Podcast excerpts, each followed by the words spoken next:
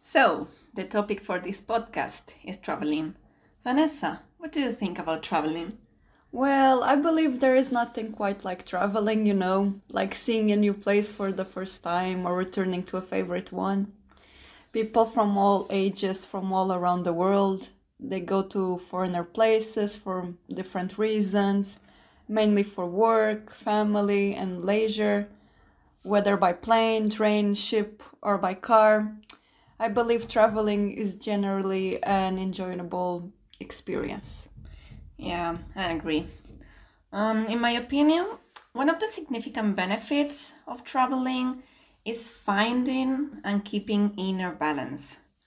I think too often people get wrapped up in their lives, their daily routine of working, sleeping, eating, and living. They become so self absorbed to the point when their fatigue affects their health, their happiness, their future. You're right. But I also think traveling is also a humbling experience.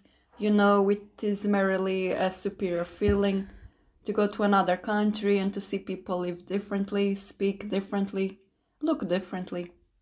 Yeah, this is how one comes to understand how big and crazy our world is, right? Yes, going to unknown places, create new perspectives, and you get some inspiration from it. Away from home, one comes to understand what home actually is and what it means. That's true. When traveling elsewhere and having to live according to a foreign place, laws, and social norms, one, I think one immediately thinks of how things are done in their own country and culture and begins to favor one way or another. I believe this changes how one feels about their native land, whether in a better or a worse way. I agree with you. Also, you know, traveling gets a person out of their comfort zone too.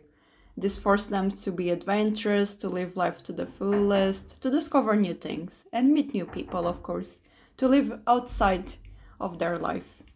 Yeah, especially when you try to mix with the locals. I believe there are so many things you can learn while traveling from all the people you meet in the way.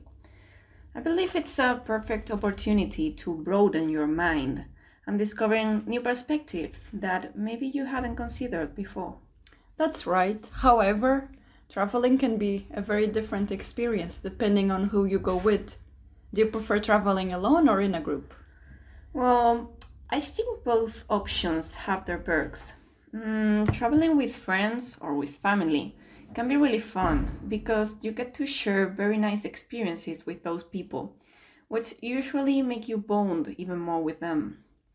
On the other hand, going by, by yourself is more like an adventure because you find yourself alone in a strange environment and everything is up to you. It can be a bit scary, but also more exciting and I also believe it allows you to blend in even more with the people around you and learn a lot from their culture. Yes, I completely agree with you.